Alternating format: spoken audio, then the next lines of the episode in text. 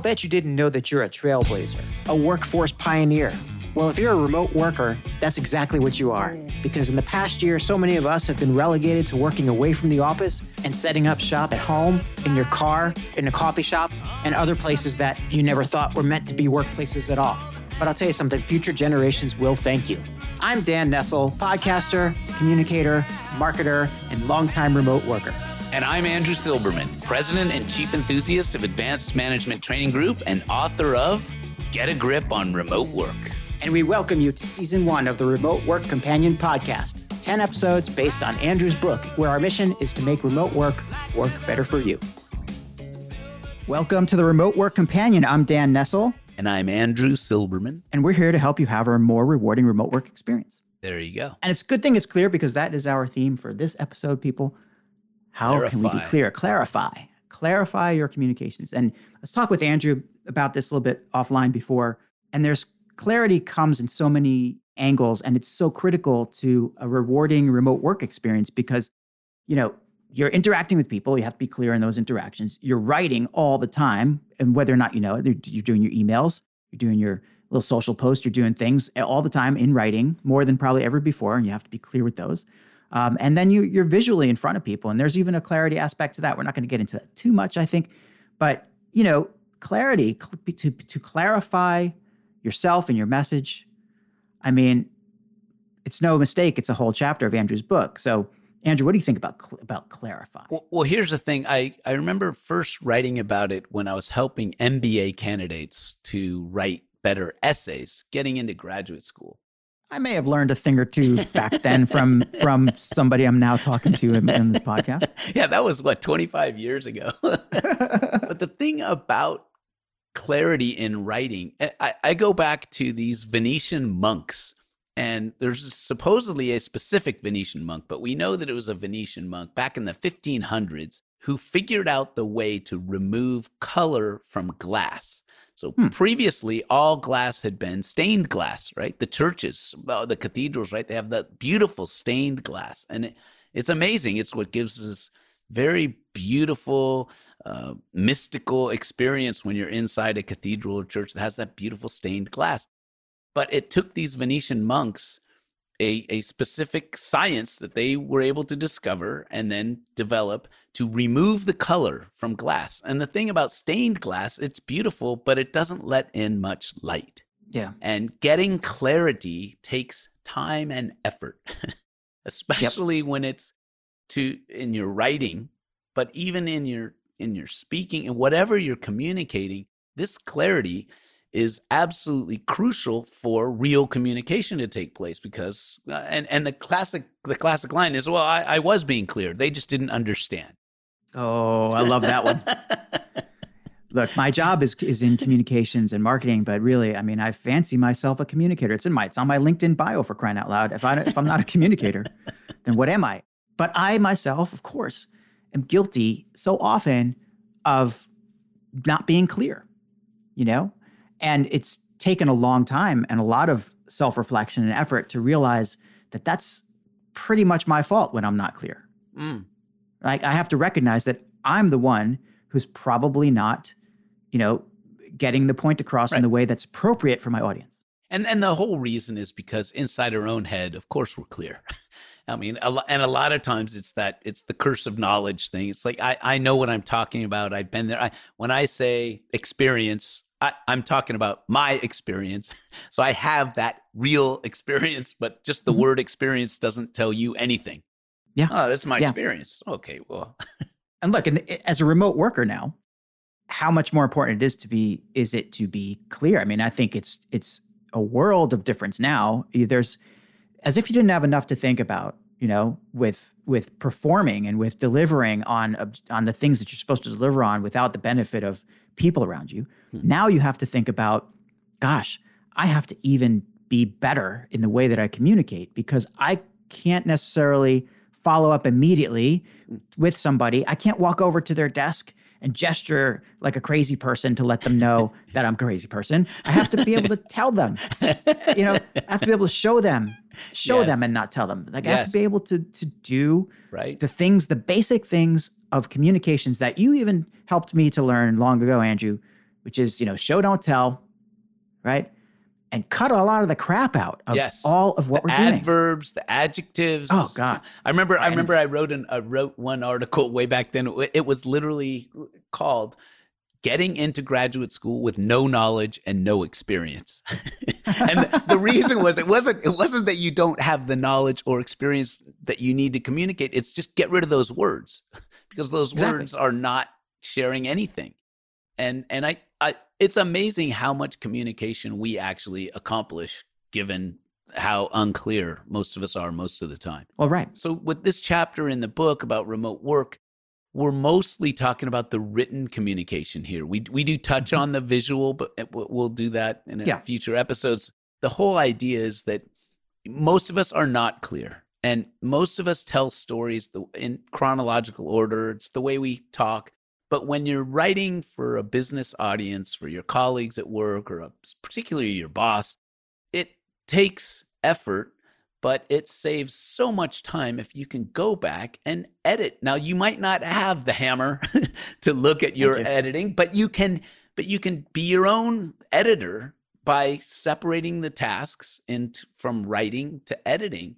And that's what I did actually in this book. I give people two versions of every chapter. One is about a 4-minute read for the chapter and the second is simply cutting in half. I just gave myself, I said, here's the limit. I, you got to cut the words in half. And amazingly, I went back and I'd reread these chapters later and I'd, I'd say, wait a minute, did, did I really cut out half? Because I don't feel like anything was lost. And in fact, it's clearer. Wow. Okay.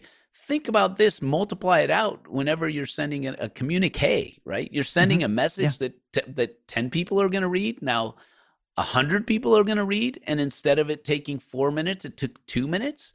Well, that's two minutes times a hundred. You just saved two hundred minutes for the organization, right? In terms of what it takes. And it's amazing that that most of us don't ever think about that. Right. You know, you think an email is an email, you think a a, a little text is a text, but the fact is that now that we're all remote, or so many of us are remote, it takes on a much much larger significance. Remember, you can't go over there and talk to somebody like in their face, Right. right? You have to you have to be clear with the words. Yeah. And you know, there's the we can't discount the verbal element though as well Mm. because with Zoom and with WebEx and all these, you know, the, the way that we are interacting more and more, some people for hours and hours and hours a day are spent interacting to a screen. Yep. You have to have some level of proficiency in your speaking as well. And that is a it's a, it's a result of practice, it's a result of patience, but it's also a result of editing before you speak, which is Mm. something we and you and I have spoken about, which is really, really hard Yeah. For us. uh, for us. And and look, you're trying to be friendly. Yeah. You're you're in an office situation. You're on a Zoom Zoom call or whatever. You got the Hollywood Squares things going on with you know whatever 10, 12, 14, 27 people. You want to tell a story. You want to say, "Hey, how was your weekend? Oh, what's going on?" But the fact is, there's all these people waiting on you Mm. To stop talking. right. I forget this sometimes. You know, as a as a podcaster, I sometimes think that people really do want to hear what I have to say, but that's not always the truth. we do. but we do. We do want to hear it. The thing is, is yeah, if you're one of 27, so and and what's your role in that organization? How can I make sure that I'm speaking for like no more than 30 seconds? How do you do that? Well, you, there's a great book called How to Get Your Point Across in 30 Seconds or Less. It's it is a good book. I got the audio version. It takes about an hour to listen to, but that's because he makes a lot more than than than 60 points. But the point is, it does take effort to edit, right? Yeah. But it's worth it. And it's worth it in terms of time that you're saving and also just misunderstandings that you're avoiding, Yep. right? It all of that. And and and I'm as guilty as anybody. I'm not the clearest first run communicator. I know because I've read scripts of uh, or I've looked at if you can you know Zoom has the transcribe function now so you can actually record and this so Dan if we if we want our listeners to actually take action on this it's pretty easy. You just be willing to be super embarrassed because yep. the next Zoom meeting you're on, hit the record button, get permission or or not whatever, but don't share it. Just have it for yourself. Use the transcribe function if you want. Read the text of how you actually the words you're actually saying. Yep. Right now, I would notice that I've used actually twice. right? I remember right. that you don't need that word. Actually doesn't actually say very much. so get rid of I'm it. I'm guilty of this all the time. I say I say actually a lot. I say obviously. I, I use a lot of Lee words, a lot of act, a lot of a adverbs. Of Too many Lees. Get Too these Lees, out man. of here. but we have to be more, uh, you know, discerning about the words that we choose when we are in a business context. You know, when you're interacting with people, you just you should be natural though. Like this is mm. not saying that you shouldn't be natural. You shouldn't be naturally you. Right. But there are but there's a stage and a time that you have to think am I being efficient mm. enough for the people around me? Is this wasting people's time or is it making people's time? Yeah. And and and it goes triply so in writing. You know, as you all know, as everybody knows out there, who's who's spent more than a femtosecond on social media. What's a femtosecond? You, oh man, a femtosecond. I don't know. It like a like one one quadrillionth and one jillionth of a second? I don't know. Well, I have no idea what a femtosecond is. Sounds pretty specific teacher. though. Well, I had a chemistry teacher used to say that to me all the time. You know, my, my high school chemistry te- teacher. I'm not going to waste a femtosecond.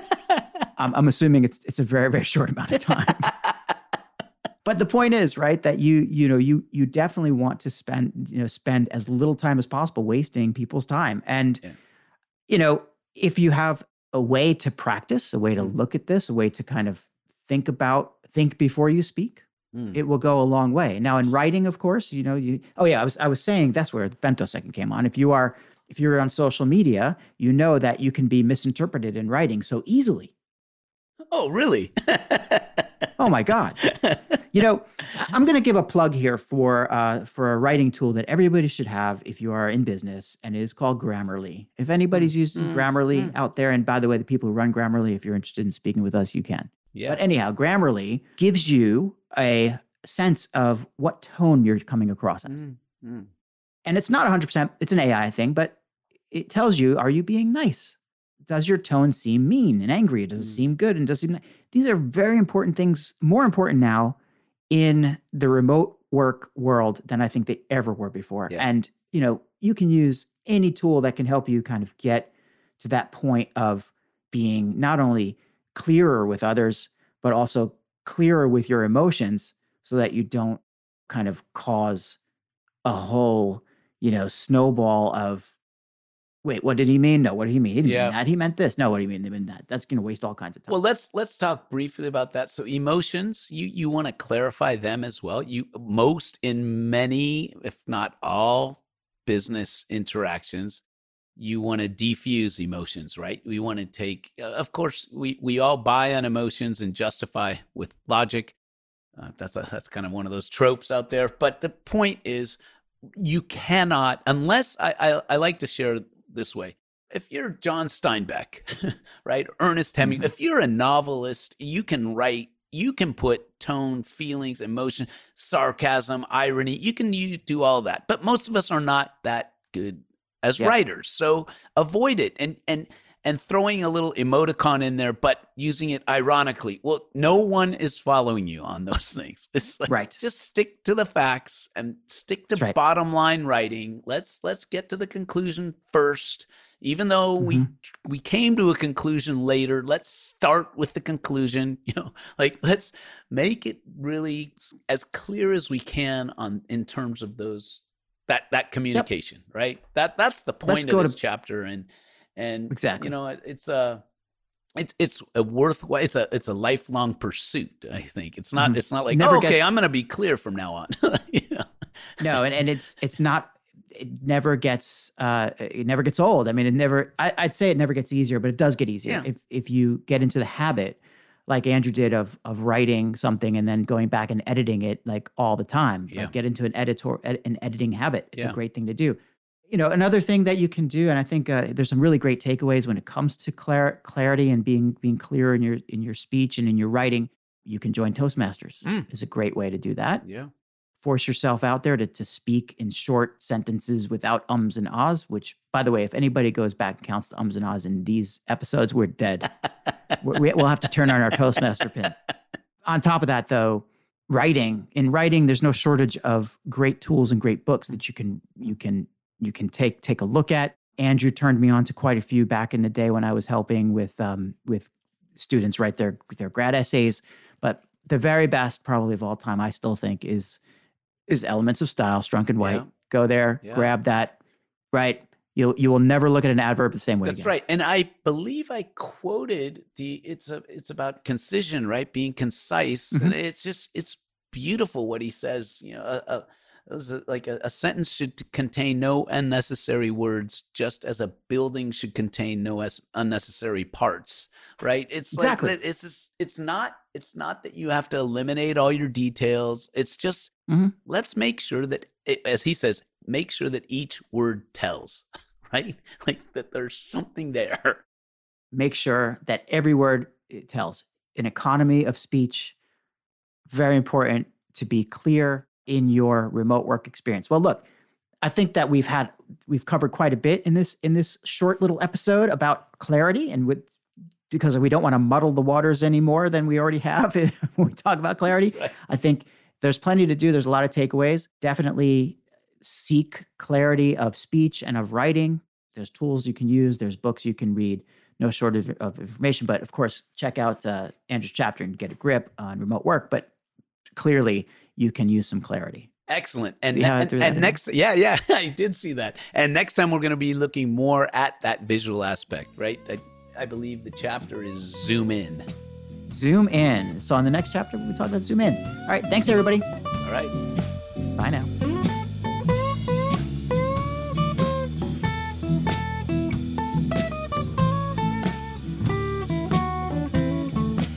Thanks for listening to this episode of Remote Work Companion with your remote work companions, Dan Nessel and me, Andrew Silberman. We hope you enjoyed our tips, tricks, and attitude shifts to make remote work work better for you. Any ideas for future episodes or tips and tricks you'd like to share? Contact us at podcast at remoteworkcompanion.com. That's podcast at remoteworkcompanion.com. And make sure you never miss an episode. Subscribe today on Apple, Spotify, Google, or the podcast player of your choice. And if you like what you hear, leave a review. Thanks again for listening.